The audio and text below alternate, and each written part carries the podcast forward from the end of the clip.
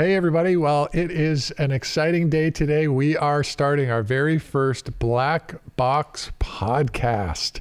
And I have my trusted friend Melissa with me. Great to have you here, Melissa. Good to be here. We're going to dive into some conversations, some behind the scenes here at Crossroads and STV. So, looking forward to it. For sure. So, let me just set up the whole premise of the Black Box podcast. So, we all admire when leading edge organizations reveal a concept or a tool or strategy or resource that gets high engagement or results. And I've asked myself so many times, I'm sure you have as well, Melissa, and so many leaders do out there. So, how did they get there? How did they build towards that solution? And I've always wondered what would it be like to see how the Google executive team operate in action? How does Apple take an idea and then move it through to actually something they deliver on? And most organizations actually keep these meetings reserved for only the highest level leaders. And it's usually probably because they're trying to preserve the organization or keep development opportunities for certain individuals and so on. But what if the best way to accomplish the preservation of an organization and developing opportunity for other people is to invite everyone to listen, learn, and contribute to what is inside the black box? And we know that great leaders contribute effective input to effective organizations. So, how do we get there? Great leaders admire effective output from effective organizations. So, this black box that exists between the input and the output that most leaders don't have an opportunity to see and understand unless you're at the table. And that's very few within an organization. So, how do you help to bring change throughout an organization with multi layers? That's what the black box is all about. Right, exactly. So black box leadership is a development strategy, really, then. It invites every leader to see and contribute to what is traditionally restricted to those who sit at those executive tables. Making the black box accessible to every leader increases our strategic organizational understanding. It can enhance our mission ownership internally for all those who are working at the organization, but also externally eventually as well. It can build trust, improves our organizational agility through feedback loops. So there's so many opportunities that we think this could really be a big improvement for us. So, our hope is with this Black Box Leadership podcast that we will inspire and influence communities of leaders, equipping them with resources and tools. We're going to go through that as well today to help us lead better and healthier. We will look behind the scenes of an executive meeting. That's what I was telling you about earlier. So you're going to get the inside scoop and discuss how an effective organization listens. How do we learn? How do we strategize? How do we innovate and tackle challenges in a postmodern culture? Ultimately, we hope to use this tool to shrink the gap between the executive team and all of our team members, too, answering questions like, what are they actually talking about in there? And who are we becoming? Where are we going? Mm-hmm. and to decrease the barriers of information flow to and from our executive team. Right. So hopefully we will accelerate idea generation from anyone in the organization. So when individuals perceive the direction and are encouraged to speak into the organization's trajectory it should accomplish the following more accurately identify problems that we need to solve about how to get to where we want to go, inspire ownership for the mission more profoundly throughout the organization, extend insight and flow into the strategy throughout all aspects of the organization and in all directions. So, not just top down or input to output, but kind of all the way through.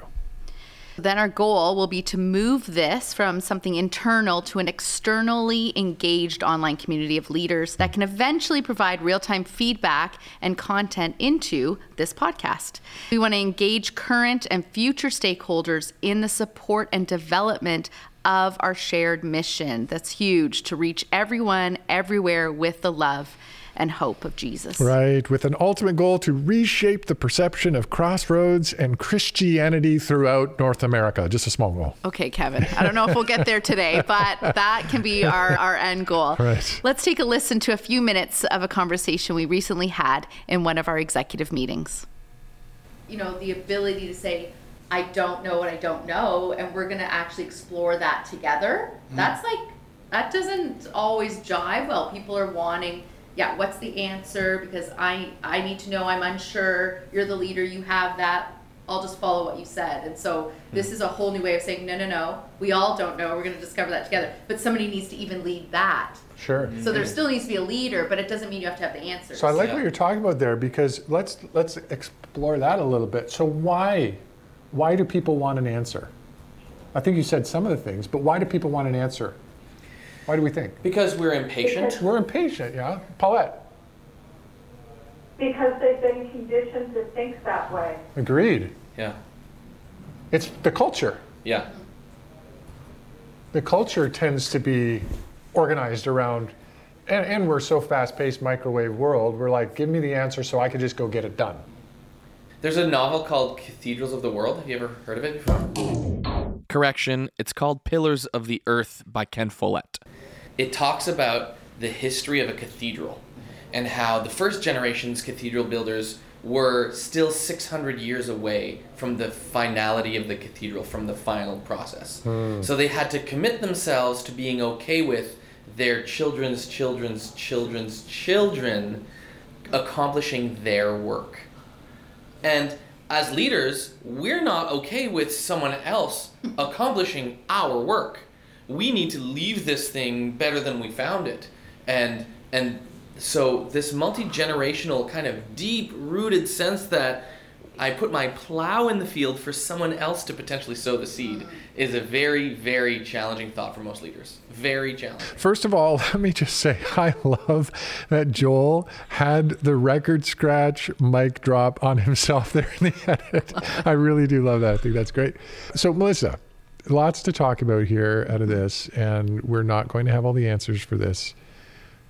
But let's have a conversation to follow this up. How do we manage the tension of being an organization with a lot of quick starts who want answers quickly to ensure that we're going forward in the right direction and we're accomplishing what we want to do. But how do we balance that with building enough patience or understanding to make sure that we're making the right decisions going forward? How do we how do we move forward fast and take enough time to make the right decision? That's the million dollar question. That's why we're here, right? We're going to figure that out. I think it's that healthy tension. And I think a lot of it is being aware of it. There's so much good with being a quick start. There's so much good with being able to turn an idea into something. Because sometimes you just don't want to sit around a table and talk about something. We need to do. I think mm-hmm. God's asked us to do things with our hands, with our skills, with the, the things that we have. And so you don't want to just sit back and, and dream about something that can't get done or can't make something happen. But then are we just dreaming up things, making things happen without stepping back enough to say, is it effective? Is it working? And I think it's a lot of stewardship. It's are we being good stewards of the things and the ideas that we have? Right. And so one of the things that's interesting for me coming into the organization, being new eyes, fresh eyes, fresh ears, and seeing the way that this ministry has functioned and developed over the years, one of the challenges that we have to uncover and work through is how, again, entrepreneurial spirit and we're thankful that God has blessed us with that. Because that's going to be let's before I even finish that thought this entrepreneurial DNA that God has placed within this organization as much as I respect David Mainse it was God that put it in the organization is going to be incredibly valuable for us as we navigate this world that's changing so fast. We can't keep up. And we know the world ahead of us is different than the world behind us. So let's, first of all, just praise and thank God that that's here. And we don't want to lose that. We want to excite that and build that. But actually, we have to build the systems and the processes to be able to support the kind of change and growth that we want to have happen. And it's managing that tension well, it's stewarding that tension well. And I think without the entrepreneurial spirit, we can't go further. We Right. can't because the unknown pathways are so unknown. There isn't a clear cut way forward. So we better have that adventure spirit. We better say, yeah, we're going to go for it. And so we need that. So again, another tension point is not to have systems that hinder or stop creativity or innovation. But like you said, Kevin, it's the support so that it's sustainable so that it can go I, I often say like the deep and wide you know we want to go deep with these things we don't just want to keep going wide with with little effectiveness mm-hmm. that's not why i'm here mm-hmm. right we want to actually move the needle and so you need to innovate but we need systems and things in place to help it grow and have a little bit of legs and sustainability as well Right. So it's really and not or. It's the it's the the big and. We're trying to say we want to continue to have these great insights, innovation, ideas, and we want to have this the conversations and build the structure and support to make sure that they can live and grow in the future. Uh, we're going to learn the beauty of the and in a lot of areas. You know, even in terms of being a directive organization versus a discovery organization, which you kind of hear a little bit there, where we're used to being a directive organization. You know, top down, do this and get it done, and we got to get that done we have to create space and time for people to be involved in the conversation to discover what the future is. You know, a leader driven vision dies with a leader, but a shared vision lives on. This is why one of the things I say is the best ideas are not my ideas. Because if I own the idea, then it stays with me. I own all the responsibility and the failure or whatever. If we share it, we share the joys and the blessings of being successful together and we also share the challenges and the failures and the hardships. And it's a lot. I tell you, it's a lot easier to share a hardship with somebody else than to than to have it by yourself. Uh, so how do we make those shifts? Again, it won't happen overnight, but that idea of you know being used to having a clear directive. This is what we need to do, and move forward with that. To discovery, the sense of adventure, the sense of we're in this together. What are some of those small ways, Kevin, that we can start to see that needle shift? Yeah. So I think listening Listening is so close to loving, most people can't tell the difference. And when we're in a directive organization and we think that people just prefer to be directed, sometimes they're doing that out of self preservation. Sometimes they're doing that because they don't think that they're valued enough or that they don't understand the incredible insight that the Spirit of God has given to them to contribute to the future of the organization. The reality is, and I think this is true in, in the church of Jesus Christ as a whole, we tend to think of the pastor or the leader as the one that needs to climb the mountain and get the vision and come down and tell everybody what it is. But we actually believe in the priesthood of all believers. And if we really do, we need to help people listen to God for the future of the church, listen to God for the future of the organization, and understand the responsibility, the privilege, the blessing that everyone is called to that. So it's not just me as a CEO that needs to go away and figure out what the eight word mission statement is and download it to everybody. You know, we barely get people to listen to God for their own personal life. And, you know, some of them listen to God for the future of their family, but very few people listen to God for the future of their church or the future of their organization or the future of their ministry. And we really want to open that door. And I think we do it by listening. If we actually ask the question, so what do you think about the future? Where do you think we're going? What do you think God's saying to us right now? I think it's opening the door to listen and have that conversation.